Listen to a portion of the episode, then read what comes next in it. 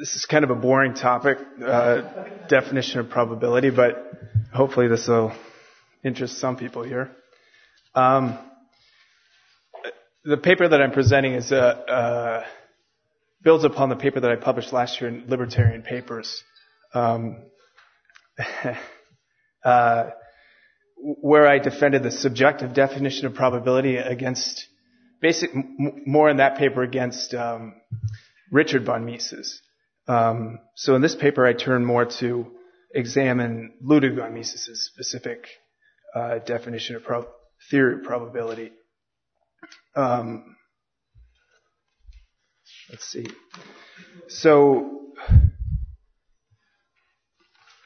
the way that I'd like to proceed is not exactly in the order that I um, wrote the paper, um, just because I did not pu- uh, present that paper last year. So I'd like to lay out why I think probability should be defined subjectively, and then I can examine Ludwig von Mises' theory of probability um, in the light of the subjective definition. so, so there, there's two general ways that we can go about defining probability, speaking very generally. We can say that probability is a real physical feature of the world, um, like um, like the weight of a chair or the height of something. We can think of it as an actual physical property of the world. And um, this is the way that Richard von Mises, Ludwig's brother, thought of probability. And um,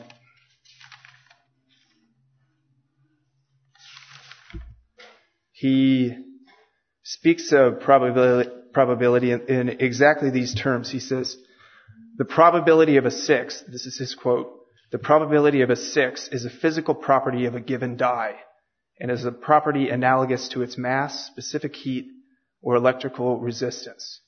Similarly, for a given pair of dice, including, of course, the total setup, the probability of a six is a characteristic property, a physical constant belonging to the experiment as a whole and comparable with its other physical properties. Um, so that's the object. If we were to conceive of probability as an objective physical feature of the world, that's the, basically the conclusion we would have to draw about probability. Um, but this, there's, there's another way that we can conceive of probability, and this is the subjective conception of probability. And under this conception, probability is not a physical feature of the world. It's, it's a, it, it's hard to speak of this. It, uh, uh, the terms here get confusing, but it's not a physical feature of the world. It's a feature of man. It's something inside man. Um, it's, it's a, um, it's a consequence of the fact that man is not omniscient. Um, uh, the, the, the, famous quote from one of the f- most famous subjectivists is from Bruno de Finetti, who said that probability does not exist. And he was a probabilist, so he, he believed in using probability, but he did, he did not conceive of probability as something out there in the world to be measured like Richard von Mises thought um, uh, probability was. Um, so, so the question then is, uh, which of these conceptions of probability is correct? An objective physical feature of the world or a subjective quality inside man? Um, the answer, I think, uh, comes from the probabilist I.J. Good, uh, who, who pointed out that the question really depends upon the nature of the world. If the world is deterministic, then we have to say that probability is a measure of something in man. Um, if, if, if on the other hand, uh, the world is considered indeter- indeterministic or random in some sense, then we can define it the way that Richard von Mises defines it. And Richard von Mises specifically defines probability as the limit, the, let's see, he defines it as the, um, the limit of the relative frequency of occurrence. Um, uh, uh, let me see. He defines it as the limit of the relative frequency of occurrence in an indefinite sequence of observations in a collective. Um, so the the question is: uh, Is the world deterministic? Does everything that happens in the world have a cause? If I if I flip a, flip a coin, uh, is there some is there something random about the outcome, uh, or is it just a matter of is it just a collection of various forces acting on the coin that, if we knew what all those factors were, we would know the outcome. Um, and I, I, of course, take the position that uh, this is this comes from the paper I published last year, but uh, I take the position that everything that happens in the world has a cause. It's not even really conceivable uh, that something would have uh, something would occur completely randomly or without without a cause. Um, so uh, let me let me just add as well that even if we did conceive of the world as having a certain amount of randomness in the world, uh, as Richard von Mises did, and Richard von Mises drew this primarily from Heisenberg. Like a lot of people from his generation, they thought Heisenberg established that at certain levels uh, of smallness, uh, things just happen. And I think this is a misreading of Heisenberg, but uh, it, it, was interpreted largely to, to, especially by Richard von Mises, as saying that uh, there's a certain amount of randomness in the world. But even if that's the case, there's still uncertainty in man, in the sense that uh, even if there's uncertainty about whether a coin will come up heads or tails, we don't know what it will, which way it'll come up. So, uh, even in the case that, uh, uh, let me just rephrase this.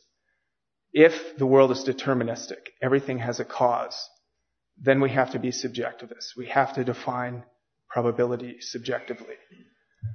If the world has an element of uncaused randomness in it, uh, then we can define it as a physical feature of the world. But there's still uncertainty in man, even in that case. So, um, um, the, the, the, central philosophical question then is uh, whether everything in the world has a cause. Um, and for Austrians, this is rather straightforward because or at least for Austrians who follow Mises, uh, because Mises was a determinist. And uh, he was very un- un- unequivocal that everything has a cause. Um, and Hans Hermann Hoppe is the one who, who really established this as, uh, as an axiom. But, but this is what, uh, this is what Mises himself had to say about this.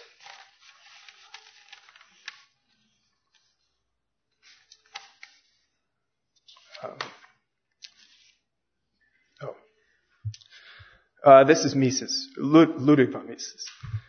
In a world without causality and regularity of phenomena, there would be no field for human reasoning and human action. Such a world would be a chaos in which man would be at a loss to find any orientation and guidance. Man is not even capable of imagining the conditions of such a chaotic universe. And um, uh, this is what makes it somewhat difficult to talk about Mises' theory of probability because he discusses probability uh, um, very much in, in, line with his brother in, in certain respects. Uh, he talks about class probability, which is almost identical with uh, his brother's idea of collectives, and his brother was a dogmatic frequentist. But on the other hand, Mises puts his discussion of probability in, the section on uncertainty Um, and as a matter of fact, his, discussion of probability takes up almost the entire chapter on uncertainty. So he, he clearly understood that uh, probability was, was a problem of human, human knowledge and not a problem of, of the natural sciences. And he says specifically that uh, probability is a, is a concern of praxeology and not, not a concern of the physical sciences. Whereas Richard thought that it was exclusively the concern of the physical sciences. Um, so, uh, uh, the other way that we, we know that the world is causally deter- deterministic in the sense that everything that happens has a cause. Um, we know this because the relative frequency method for generating probabilities relies upon this principle. Um, if it was not the case, if, if, if the world was assumed to not be governed by cause, causally determined, uh, uh, the term Hoppe uses is uh, time invariant causal forces.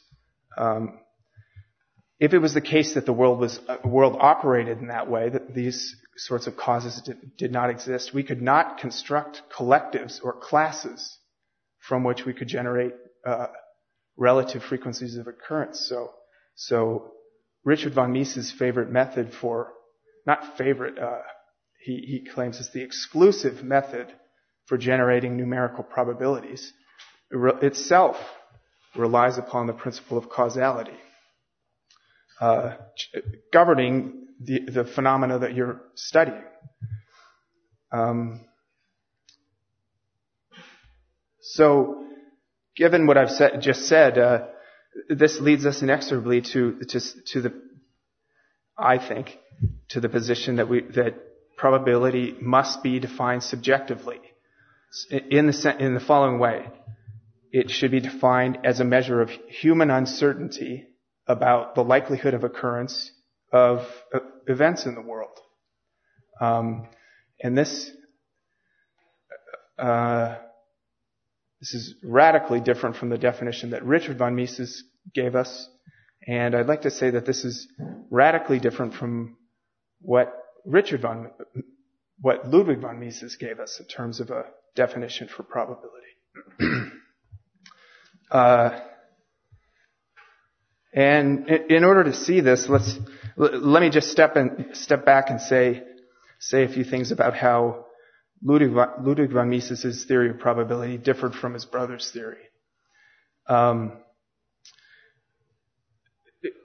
first, on the, on the similarity side, they both were very clear that they thought that uh, numerical probability only applied to classes of events. Ludwig, von Mises uses the term classes, and uh, Richard von Mises uses the term collectives. But essentially what they mean, or what, they, what they're talking about is the same thing. That uh, unless you can construct a, a, collective or a class of events that are virtually identical uh, in every way, there can be no numerical probability. And this, for both of them, this rules out by definition the possibility of calculating numerical probabilities for singular events like uh, the Super Bowl or uh, uh, events like this, where there are you, you can't put it into a class, a, a class of similar events, uh, and generate a relative frequency of, of occurrence, which they they called the probability that was generated that way the numerical probability. Um, but Ludwig, Ludwig, von Mises' theory of probability is different from Richard von Mises' theory in, in, in very important ways, I think. Um, in the first place, Richard von Mises was an indeterminist. He, he was a, proponent, uh, or he was a, a, disciple of Heisenberg, who thought that, that, things could happen in the world that were uh, indeterminate, random, uh, without cause. I mean, he felt this uh, uh not just at the at the micro level, which is how most people interpret Heisenberg as as meaning that at the micro level of smallness, at the ultimate level of smallness, things move randomly. But Richard von Mises went further than that and said that even at the macro level, uh, certain things are indeterminate, like length. Um, this is completely different from Ludwig von Mises' position here. He was a determinist. Uh, uh, as the quote that I just read indicates. Um, another difference between the two is that Ludwig von Mises emphasizes a great deal that probability deals with uncertainty. And this is, uh, this is almost common sense for anybody who, who hasn't read Richard von Mises anyway. Uh, but if you read Richard von Mises, you, would, you could walk away from his book without even the slightest indication that probability and uncertainty are related to one another. Um, but most importantly, and I think this is the this is the thing to take away from my paper anyway, is that I think that Ludwig von Mises never gave a definition of probability in, in anything that I've found.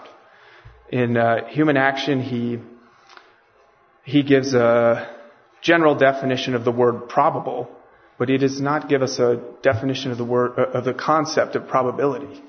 So, uh, defining the word probable and really it's just a rehash of a standard dictionary definition of the word probable. That doesn't really clarify anything for us. Uh, this is a philosophical problem that uh, you can't really just uh, dispense with by giving the definition of the word probable.